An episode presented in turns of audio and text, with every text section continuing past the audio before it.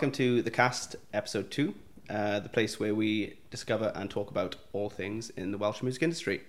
Uh, today we are joined by Kaysha Louvain. Um, should we start by telling everybody a little bit about yourself? Sure. Uh, my name's Kaysha. I'm a singer-songwriter, and if you can't tell by my wonderful accent, I'm from South Wales. Mm, I thought you were going to say you're a Manchester fan. Ah, that's very clear.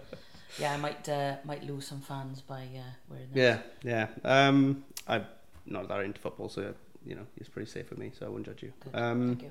so, what exactly are you doing at the moment? What What are you working on? Currently working on the second album. Okay. Uh, loved the first album. Uh, myself and uh, Jamie Harris hmm worked on the first album, and we just formed a great relationship. Uh, so as soon as that was out, we started working on the second one. Um, due to other commitments and everything like that that's going on, it's been a little bit longer than I wanted, but Mm. I chose not to rush it. Uh, let the songs come to me, um, and we're going to record uh, kind of as we go on, rather than saying this is the deadline for album number two. Yeah. We'll uh, do a song, see what it's like. Yeah. I brought out uh, the first single, Trouble, earlier this year, I have heard it. And uh, do you like it? Very good. I do. Yeah, I do. thank you very much. I, I'll tell you what. We got. I'll take you back a bit. So, um, why don't? So, how long have you been doing this then? How long have you been writing songs and performing? I've been writing songs since I was probably 12, Oh, okay. so about 16 years now. Uh, when I started writing songs, I went and recorded them as well. Oh, okay. So I was very lucky that I had really supportive parents. So, from that young age, you were recording at twelve. yeah, Wow. recording at 12, I did my own music as well as cover albums at 12 as well. Is it still? Is it all out there in the public domain? Possibly, I haven't quite checked whether it is or not. I have to have a, have but to have a uh, it's on it's on my auntie and uncle's playlist because I was at a barbecue recently okay. and all of a sudden my songs that I recorded when I was 12 decided to come on Nice. the playlist so uh, So, what would the I suppose social media to look for that time would probably been Bebo or something, would it? Let's go go back and have a look at the archives of Bebo, see if we can Yeah. find Kaysha Louvain. Um, so, in terms of um, you've been writing and recording since you were twelve, then do you think like it's true what they say about like the ten thousand hour thing? Do you think you've had to like go?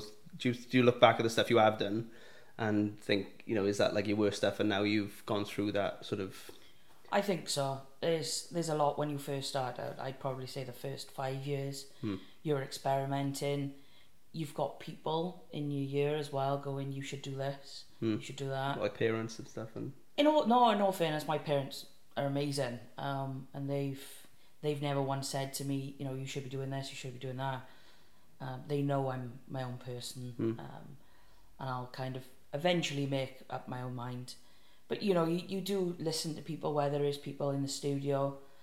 I've had it before where I've I've wanted to blend country music and my love of eighties music, and I've gone into the studio and you know the engineers or the producers and the people you're working with have taken your songs in a completely different direction or you know emphasize certain bits so it's I, hard to say no in that setting as well. I think sometimes anyway, if it's like three or four people in a session saying, yeah I, I think I was I was 18 at the time um, and recording songs like Run to You and, and Encore Madame that I recorded which they are unfortunately in public domain hmm, um, they are very country yeah, and even though I really liked Run to You at the time, it's not me. It's you know very much not me. So you will go through all those things, and eventually you will find something yeah. you know that you you know is your sound, and you've got to find the right person. Well, having you've performed yours in uh, in the Foundry, and you know having heard the you live, um, I can see there's obviously a really good relationship with you and Jam, um, and you know from somebody who's, it was the first time I'd ever seen you live, you'd seem to really have that um, that nail down your sound, you know, and what you the way you were going with it. Um, and also, I know that the people who came to see you that night were like really impressed that it was it was a different genre. It was like it, wasn't you know we've we've had loads of rock bands and we've had like singer songwriter just sort of acoustic Americana type thing, but you definitely took your own spin, especially with the full band production. Um, yeah, I think you know definitely keep doing what you're doing because I think that um, sometimes when you know yourself um, and you sort of fight off other people's opinions, I think sometimes it turns out for the best in the end. You know. Yeah, I think you know going back on you know my relationship with Jamie, it's such a you know a really good connection with us and knowing the the direction that I want to go. He loves his eighties music as well, so if you know if you look at you know the stuff he's currently bringing out, Mm. it's very eighties, but he also knows that I love country music, so Yeah. there's there is a very good blend. Um, and we take inspiration from you know your likes of Fleetwood Mac and Yeah, well, you I, know, I would say you know Crow and you know, very and much. that- That was one thing that stood out um, from your performance. Actually, I was you know this. I was like, this is very Stevie Nicks, you know, and like it was it was there was a lot of sort of like little moments in there which I thought, yeah, very Fleetwood Mac. But the um, in terms of your songs, and like having watched you live, I saw um, you speak a lot about sort of like influences and things on your music. Um, and during the evening, you mentioned like family members and all that sort of stuff. Is that where you take your inspiration from? Do you think? Yeah, I think so. 'cause I, I kind of lead not a, boring life, but you know, I'm not. You know, I don't drink anymore. Um, I very rarely go out because of work commitments.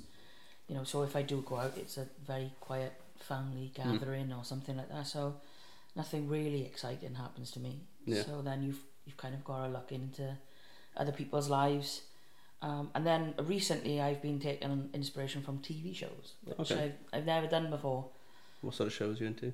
Well, I was rewatching Charmed. Okay. So Charmed, I grew up watching Yeah, yeah. Charmed. You know, I was the late nineties, early noughties, and you know, it's kind of when I was in you know, primary school, secondary school, Hmm. and um, I, I always loved the show. And I was rewatching it, and it's got so oh, great, like late eighties, early nineties bands. Yeah, yeah.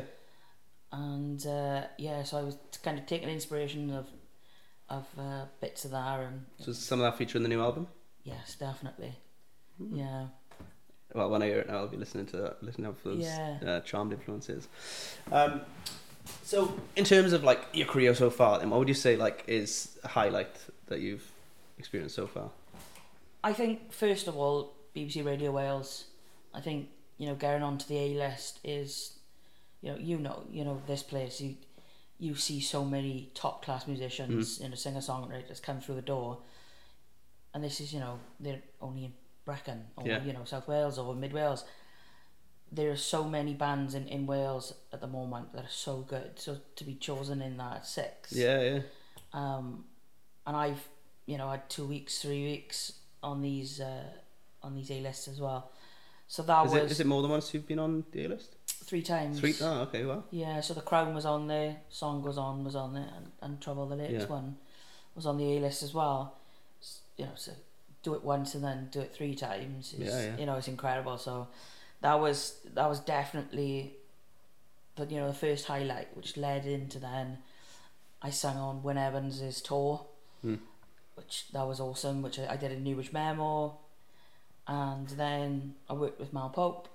Yeah. And I got a duet with Mal Pope, you Brilliant. know, and it's kind of every little thing is is leading into another and bringing other opportunities.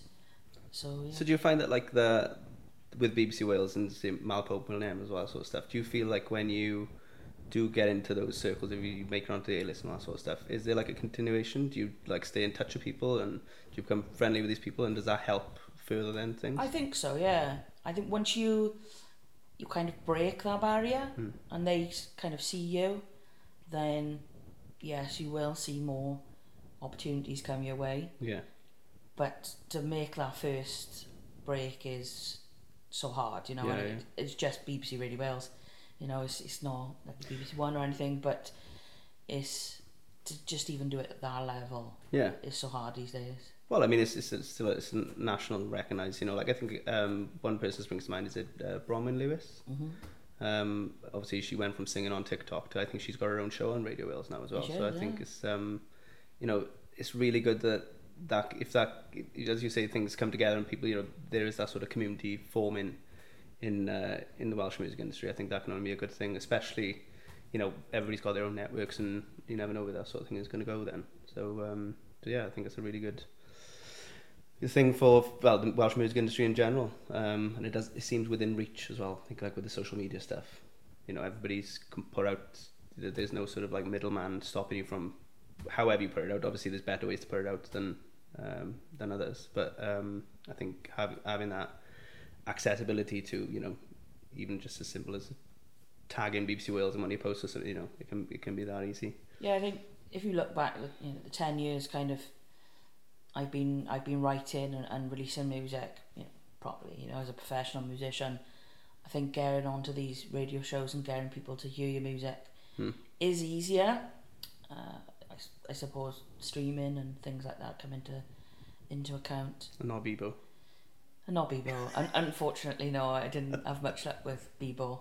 Um, but uh, yeah, I think it is. It is a little bit easier. where the streaming and social media is the right thing Mm. for the industry, which I've had lots of conversations with. Well, we could do a whole episode on that. yeah, I think. I you know. think you know we've we've recently spoke to you know a lot of indie labels and artists what their opinion is and it's very I thought they would be just very one sided and just be like you know streaming is ruining the industry but Yeah, you know there's a lot of people are like well no you know I'm people are listening to me in America and Australia and yeah. You know and Well, I know there are bands releasing solely on vinyl. There are bands who you can't get their music any other way. I mean, that's that's brave. Like, that's, very brave you know, it's like you you rely on you know the, the merch sales. You rely on the, you know um, you, you- even CD sales. I know people still sell CDs, and sometimes I don't even think it's about how you access the music. Some, sometimes people just like some tangible to take away with them. Um, so I think just to exclusively release on that, um, sometimes these bands not even like they haven't got a massive following yet, but people who feel strongly about the way streaming um, has an impact on the industry. I think sometimes if those fans feel the same way as the artists, then they are the ones who are going to purchase you know that sort of thing. So Definitely. I Um, think I, I've done a run of CDs, Hmm. um, but it's very. I think CDs are completely on the way out Yeah. now. You know, it's a lot of people don't have CD players in the house or in the car. Yeah. Whereas something like vinyl, people collect. You know, I've got a vinyl collection. yeah, I don't listen to all the time, but as you said, it's, it's something tangible. It's Yeah. something to collect, and it's a nice a nice bit of uh, like memorabilia. yeah, yeah. Well, I remember like Mm. you you remember when um, I was back at Cobra Music Studios in Newport, and uh, we used to record like a lot of choirs and things, you know. So I suppose it's like horses for courses because you know we, we would still sell packages of like a thousand CDs and things, and people they people do sell them, you know. But I suppose it depends who your target market is for that. So, um, I mean, like I say, you could do a full episode on the streaming side of things, but um, you know, it's, it's definitely had an impact. But whether it's positive or negative, I suppose is both on both sides. Like, um, so in terms of your highlights on the opposite side, what what would you say is like the the hardest part of your journey so far? I think it's being able to fund things. You know, as I'm a professional musician, I do it full time. So that was my next question. So you are you are full time? yeah, full, you know, full time musician, so it's be very hard. Hmm. I made the choice to carry on doing cover gigs Hmm. because it's a you know it's a form of income. I still keep my craft Hmm. to a high level. I've always had this conversation with many songwriters.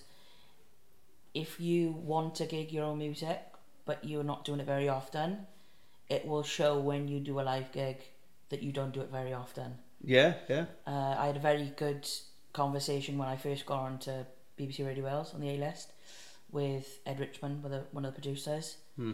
and he asked me about my background, and I said, "Yeah, I do cover shows." I said, "I'm not ashamed to say," because there was always this stigma that singer songwriters shouldn't be doing, you know, cover shows, Hmm. and I'm, I'm like, I'm completely, you know, against that because I keep my craft up. I know how to perform. I know how to capture an audience, you know, because I've done it for 12, 14 years now. Yeah. So that when I do my own show and I play my own music, I still know how to put on a show. Because you're guaranteed most places you go, they might have heard one song of yours, Yeah. maybe two. Or don't get me wrong, you'll have that small percentage that have heard all your music. Hmm. But you've still got to find a way to perform the songs to a high level. People want to come back to a show Yeah, yeah. want to you know purchase your music and that so I, I do cover shows I you know I enjoy them I do different venues privates corporates and and everything. So uh, yeah, that's you know it's exciting. I like it, but It's, it's got- more of sort of like a financial thing. yeah, yeah, yeah.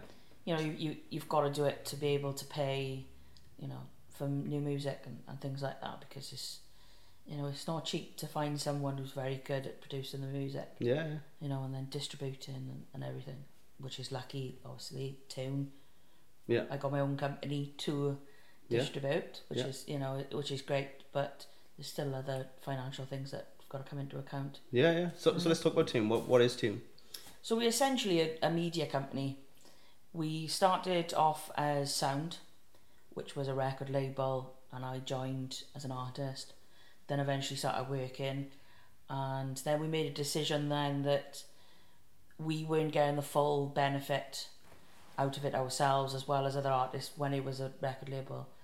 It was a few things, you know, we had too many people on the label, we didn't have time to do other things, so we made a decision to break away Hmm.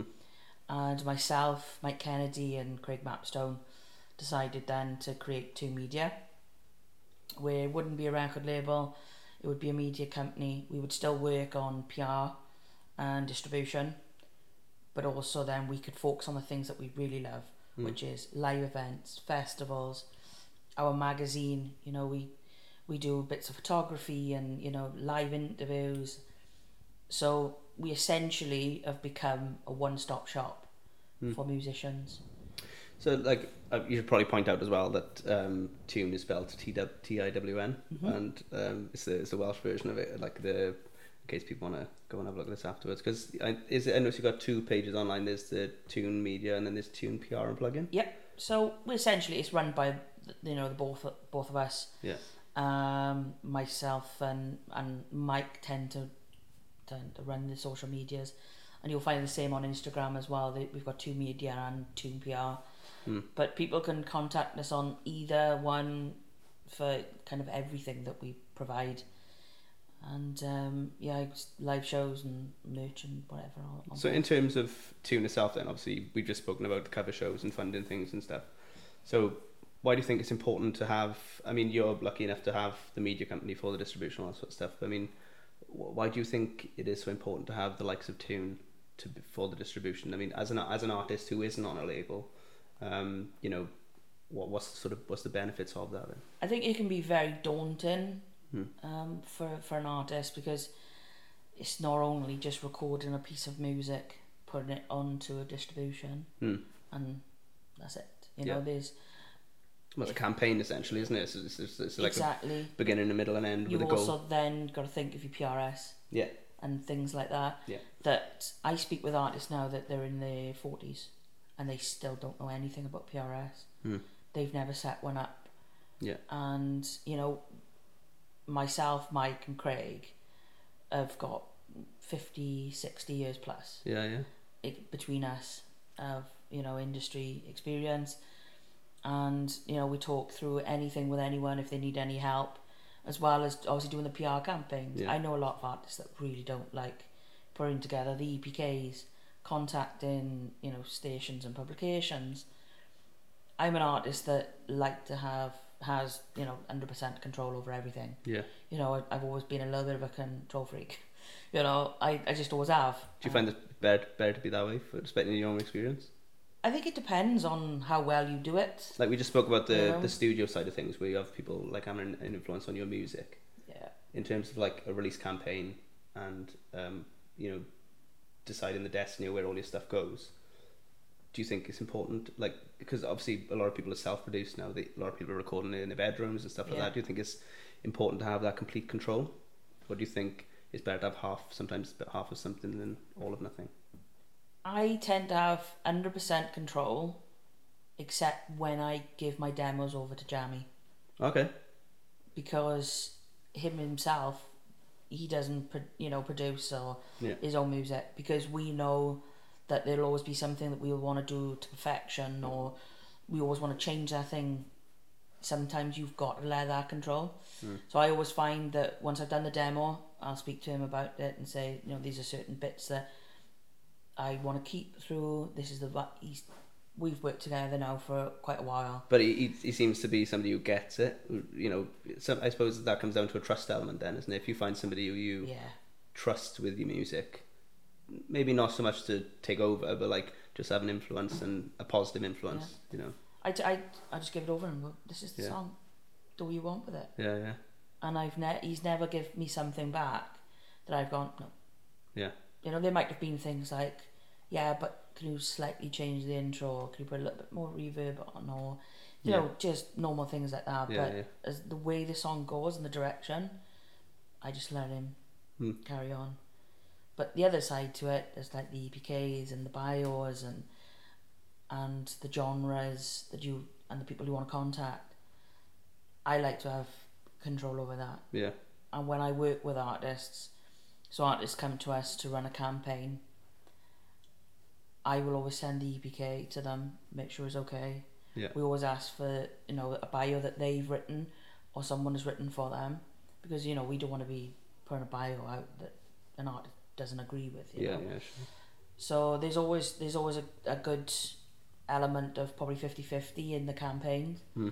Um, but you know, as an artist yourself, I think you've got to find the right people that you trust. So Well, I suppose you've got that empathy as well with when somebody comes to your tune and they, you know, they're looking to um, do the release campaign or even don't know where to start. I suppose like them knowing that you are an artist yourself, you are out there, you are doing it, you are going through the things that, you, or maybe you've done the things they're starting to do. yeah, You know, I suppose that's like a reassurance for them then to, absolutely. Like Craig, Craig's a musician. I'm a musician. Mike's a musician. yeah, You know, is we are not we're not business people. yeah, We're not you're trying to take people's money and and and not get them anyway. yeah, Our one goal is to support, encourage, and just increase the number of artists releasing their music and, Yeah. and get them where they want to go. yeah, And obviously, when we do speak to people, it's like you're in good hands. yeah, You know, we understand, you know, what you're going through, what you're trying to do, so people can can trust us, and then they can trust us with every element that Yeah, we sure. offer, because you might go to as well, especially as a solo artist, because I know that with a band it might be slightly different, but as a solo artist, you think right, I want to do merch. So you try and look for someone to do merch. You can't guarantee that quality that's going to No. come back to you. fruit to the looms. It, yes, exactly. Do you mean I still have I still have artists now that we've worked with previously. That so we offer two different types. We offer print on demand or, or your normal bulk. Print on demand does not cost an artist anything. Hmm. So we out with designs as well. Put them on our website. Once we sell something, the profits then are split Hmm. between the artists and us. So then an artist doesn't have to fork out any money because I know two hundred fifty quid, three hundred quid Yeah, yeah. you know, for a, for a bulk order. Well, and they, they could just be sat there like our conversation about CDs, you know, it's like that. If They you're just- not gigging, They're sat there, or you get them back, and you're like, you know, yeah, what quality is this? yeah, Where when we order, it's Gildan soft style, lovely. Everyone Yeah. who's ever had a t-shirt off us, like, they're so comfy, yeah. so soft. That's what you It's, it seems like something petty, but I know like we have bands and artists all the time, and like my little thing for bands and artists is I do like to try and support them. If there is merch, I you know, as long as I can, I will buy yeah, you know a t-shirt or something. you know, yeah. we've got like we've got a collection of CDs over there. My studio ceiling's full of t-shirts and stuff with people we've worked with, and it seems like nobody would nobody would ever sort of look at that detail. But those little things, I I do sort of look at the you know the, Yeah. label and go, oh, you know, that's, I've- that's quite nice actually. There's a What's couple that we've worked with, and we've said to them, you know, just if you want merch, just come and ask us. You know, we if we want a bulk order, you know, we're a lot cheaper than a lot of other places Yeah. as well because we take very very minimal profit on Yeah, things. And um, I saw a band and they'd had an order through, and I just looked straight away Yeah, at a picture on Facebook, and I was like, oh, no yeah, and you could tell that I was like, oh, because we would have taken the design and we would have, you know, made it a Better than it was. better, Yeah, yeah. clearer, and you know, because if I'm doing merch, or you know, Craig does a lot of the you know the design work for the for the merch and that. So if we are doing something, we want it the quality that we know that we'd wear. oh yeah, or well, I yeah. want it for my Yeah. merch. You know, we're, we're not gonna just get a design or someone, slap it on a t-shirt and send it off. yeah, It's- yeah, Any other company could do that. That's Yeah, yeah, sure. Not what, what we're about. But then I, I made the effort then to just Yeah. message them and say, hello, come with us and, you know, and we'll, we'll sort it out and we'll, we'll get you some nice merch, you know. stuff. Cool. So, um, in terms of yourself, then, um, we talked a little bit about, about Tiwn, um, and you know, you should definitely go and check them out as well because uh, Craig is Secret Postal Society, isn't he? Yes, yeah. Um, online, and I think he actually stood in for somebody as support on your show, if I remember rightly. Yeah, Katie, Katie Lou. Yeah, yeah. Somebody couldn't. stuck, so yeah. uh, yeah, he jumped in. And I, I know he played the Bell Lane stage last year at the Jazz as well, and you know, fantastic. And obviously, I, I know Mike as well, so definitely go and check out Tiwn Media as well. Um, so in terms of yourself, then going forward for the next few months or whatever, I know we discussed a little bit about the second album at the start. So what, what are your hopes for the like the next few months? What are you, what's your sort of like aims for the for the next album and things? So I'm currently recording two songs. Um, like I Look said, we, I'm trying not to put, you know, timelines on everything. But there are a couple of songs floating around. Jamie's got them. He's he's getting married uh, Nice. this month, next month. So I know he's got about six weeks off. So Yeah. it's going to be a case of he'll finish the tracks before he goes, and then I'll Yeah, yeah. I'll go and record the vocals then in a local studio and. So, just while we're on the subject, timelines. Then, hmm you do you find that a negative for you? Putting too much pressure on yourself. Yeah, I think the first album, it was it was way too structured? Okay. because I was constantly going, I need this out here, I need this out here. But when I released the first album, it was under sound, Hmm. so it wasn't. I wasn't completely in control as well. Okay. I had to give you know six to eight weeks to someone else so they could upload it to make sure we get all campaigns. You know, now when I'm doing it all myself, Yeah. I can be a little bit more relaxed about it. I would like to have a bit more of a tight schedule Hmm. um, rather than it just be really loose and just like, oh, September sometime or Yeah, yeah. December, oh, it might be next year. But the work we're doing with Tiwn at the moment, it's so busy, and as I said, there's only three of us, Yeah. and we're trying to keep up with everything with live shows, my own gigs, the Tiwn work. So I know you're doing, doing quite a lot of Newbridge Memo at the moment, didn't you? Yes, it- New Bridge, yeah. We got band nights, tributes. Uh, we had the fantastic Siglo there, It sounded great. you know, which they were incredible. Yeah, yeah. It was, it's an amazing afternoon. So we trialed it. We trialed a, a Sunday afternoon Hmm. because you know, what do people do at hours two on a Sunday, you know? So we trialed it. We had a great, I think we had 70 people there. It was just awesome. And straight through the show, I was just walking around, 'cause I was taking photos of the show as well. And people were like stopping me and were just like, Hmm. "Come on back." I was like, "Yeah, we'll sort it for the next, you know, maybe end of the year next year." No, no, no, like next week. Oh, okay. So they were, they were, they were incredible. And yeah, our band nights, original music, which, you know, like yourself, very important to have in venues. Hmm. And uh, yeah, we got tribute nights as well because that's what the people want. So, Yeah. you know, we're very happy. I just want to bring live music Well, to Newbridge Memo. So in, in terms of like that um, balancing act, then you know, there's like you're saying about so there's like your cover shows, Mhm. your original music stuff. Then you're working with Tiwn. You're putting on shows with Newbridge Memo. Some of those are band nights, and some of those are tributes. It seems to be like a, a feature where, like myself personally, I performed for ten years, and I did most of that was covers, and sometimes I would throw in a few of my own songs. Mhm. which I never even released because I was so used to doing covers in the end. That was like that was basically what I did for a living. And yeah, my sort of fool thing, even from school age, I guess, was like I just want to make a living from music. I don't I don't really care what it is, you know. And now it's brought me to a music venue, you know. But so it's like it it's it's almost like people set their own um, goals themselves, but like almost you you sometimes you can find yourself in a situation where you're doing something you completely don't want to do anyway. I think like I think it was Jim Carrey. His, his, his dad was like a really funny guy, but he never went into comedy, and he chose chose a safe job or something, yeah. and got fired. And like, there's a really famous quote from Jim Carrey. It says like, "You can fail at doing something you don't want to do, so you might as well try what you do." So you know, so it's like that. That sort of, for me, it was always like that, wanting to, um, you know, just make a living from music type thing. So, in terms of that balance and at, at Newbridge Memo, are you finding there's a good balance? And what's that sort of ratio between original and um, covers music? We started off with a band night, original music once a month, and we just found that that didn't work. Hmm. But we knew it would be a work in progress. We knew that we'd have to make sacrifices here and there and change the way we do it. So we've tended to drop in a little bit of the, the tribute nights and we had to say glow.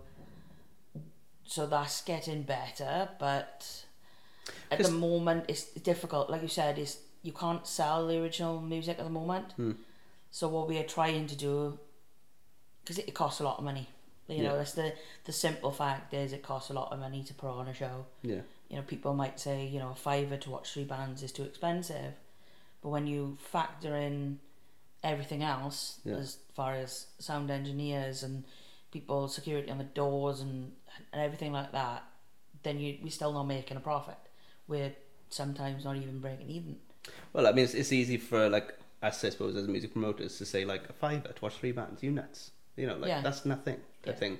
But things are tight. You know, yeah, people oh, are. absolutely. But I think in terms of like the uh, original music type thing, people, if, if somebody was on BBC Radio Wales, like I know that was a selling point for your show. People Mhm. saw Wales, BBC Wales A-lister. Yeah. Oh my god, we'll go, we'll go to that. But I saw something a few weeks ago. So the CEO of Music Venue Trust is like doing his damnness to try and get a pound from every stadium to a gig. hmm Like Coldplay is an example. Um, he's trying to get a pound from every ticket sale to go to Music Venue Trust to help grassroots music venues. And uh, one statistic Music Venue Trust put on their social media a few weeks back was something like in 97 or 98, something like that, Coldplay did a tour of grassroots music venues in the UK, 58 gigs or 58 dates or something like that. And it was like now they are playing stadium tours and six of them are still going. Six of those grassroots music venues. They reckon it's like one one a week or something in grassroots music venues, which, you know, at some I, I sort of think to myself, you know, when's there art thing, you know, you sort of like look at that statistic and it's scary. So, Absolutely. I mean, so like we back to the the question of like the original and um, uh, cover bands, you know, you can't. I don't think you can mix the two either because like I've had shows here where I've put a covers band as the main act at the end, and then support acts. But people come to a gig expecting a particular thing. So if like you put Americana, then you put country music, and then you put the headliner as a rock band, that doesn't work as a bill. So like how you know do, is do you think there's a way to we've we've tried to we've tried to kind of section it out so we'll have a rock band night Hmm. you know where's all original you know music and that kind of works Hmm. because you get kind of fans and you know followers of one band will see another band that's in a similar genre and yeah you're almost guaranteed that they will enjoy that other other band. But in terms of cover artists, so we did Tiwnfest this year, and it was all original music. yeah In all fairness, we you know we had a decent turnout. We broke even, which on the first on, our, on a, pretty much on the first festival, yeah yeah you can't ask for much more than that. And it was all original music. We had an acoustic stage, main stage, and we mixed genres all day, and that was incredible. But I had one note of a couple of people saying, "Could have done with a cover band. right. You would have got more people in if you'd had a cover band." I get this all the time. And I'm like, "But it's not a cover festival. You can have, you know, Glass and Selfie. Yeah You know, I know it's a, a charity festival, Yeah. but you know, Jane has thousands of people turn up because it's cover bands and tribute acts. If you want to go and see that, you know, that's fine. yeah You know, we are trying to put on a festival that's in, you know, in Newbridge, in villages, where you don't have to pay a ridiculous amount of money to go to Cardiff. Yeah. You know, because it's not just a ticket in Cardiff, it's train, it's drinks, it's everything. yeah yeah Instead, you know, you can come to Newbridge and see the same quality, Yeah. but you spend less money because it's local and you can walk Yeah. or grab a cheap taxi and Yeah. you know. And that's our aim is to bring that quality that you see in Cardiff and Newport, but bring it up into the valleys. So it's exactly the same as this place, really. You know, it's like you know, rural place. But so yeah, so it's a, I think it's a, a tricky one with that sort of like how do you you know how you balance that ratio. I'm yet to speak to anybody who knows, you know, so I, I don't you know. I think we, you know, we're trying. We we're putting on. It's it's difficult for us to put on a on a cover band, a normal pub band, Mhm.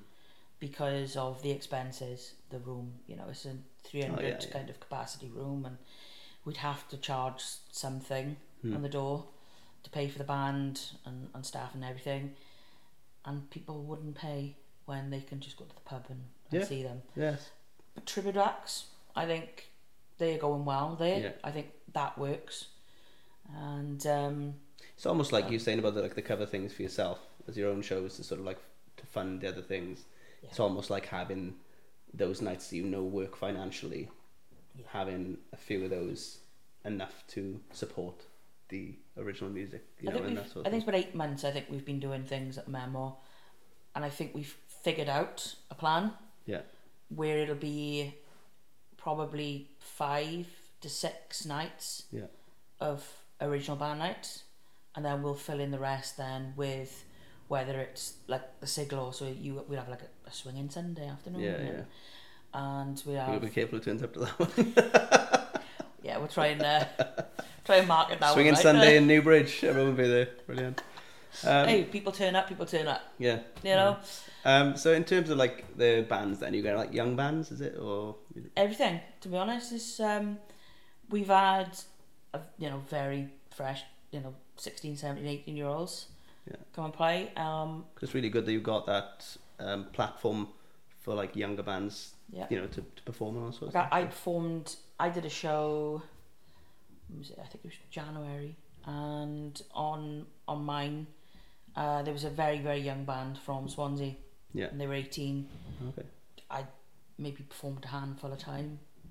Um, you know, I headlined uh, Frankie Wesson, Oh, and right. you know, which another great musician, Yeah. top quality band, uh, was on just before me then. So the young girl then that was performing maybe a fifth show or something could Yeah. see, you know, you keep at it and Well, it's like they're ad- adopting of audiences as well for the evening, you know, sort of thing. exactly. So what, um, in terms of Tiwn itself, then what? So what's Tiwn doing with regards to like younger bands and things then? So we've got a Tiwn academy. Okay. We've started doing primary schools. So we Ah, cool. we go into primary schools and we do a, like a song songwriting workshop. Myself and Craig go in on the one day and we just write songs for them. It's very very like kind of easy concept. We go in, we you know write whatever they want to write about. Yeah. You know, we I think last week we wrote a football song because that's what the kids wanted to write. Wanted to Don't write lie, don't lie.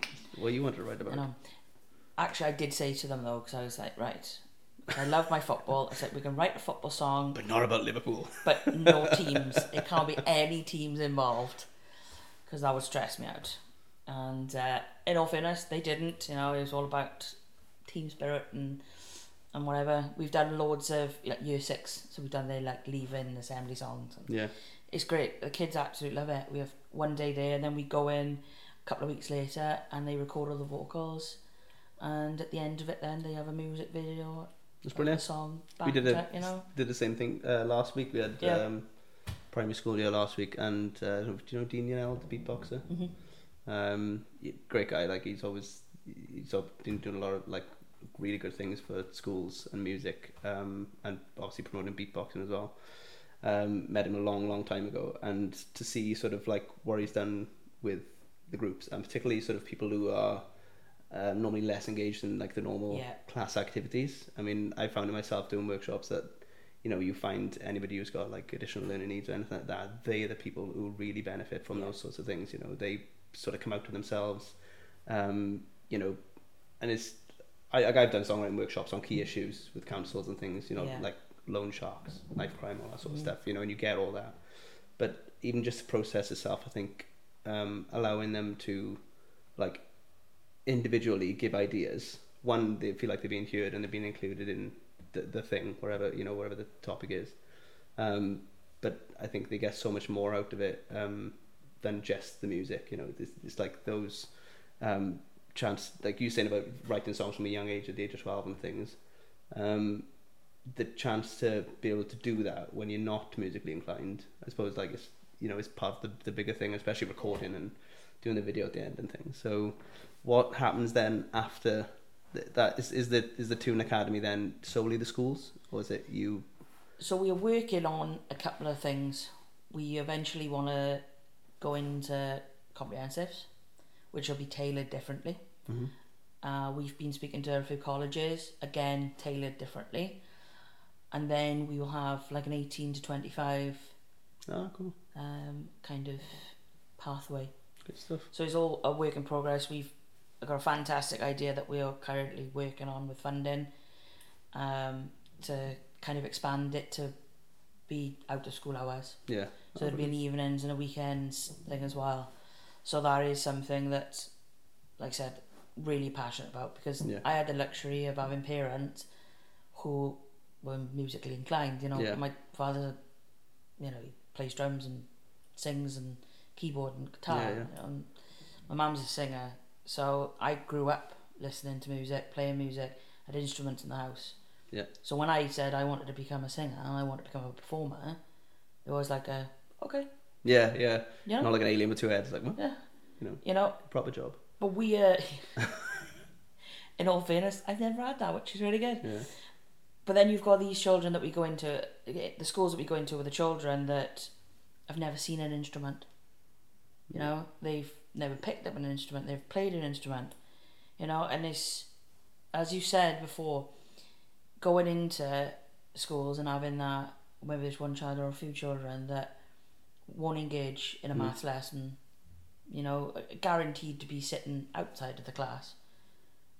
We had one recently he behaviour was that bad that the school wouldn't allow him to take part. But he saw what we were doing Yeah. and he came into the room, sang a song, and he was brilliant. And then he wants what he wants to do. It's brilliant. Like I say, it makes it all worthwhile, and it with like the, you know, And we'll have teachers going, you know, you know, so and so, so and so, they don't pay attention, and you add their attention from ten o'clock until three o'clock. Yeah, You know, they're brilliant. baffled by. That's what music can do. Yeah, but I, I really like the way sometimes now, like, I- I go back to Dean Yhnell, it's like he actually goes into the school now and, and relays that information to the teachers. Mm. You know, so then the teachers got more stuff in their armory as well. For the, Yeah. like I say, I think I think it all really helps. Um, so I'm gonna wrap up there. I, I feel like for episode two, I think this I could just carry on talking for ages, like really Yeah. informally about this. But now we are going to show you a little bit of Kaysha Louvain in action. Uh, so thanks for tuning in. There will be uh, episode three coming soon, so look out for that. And uh, yeah, thank you for coming. Thanks for having me.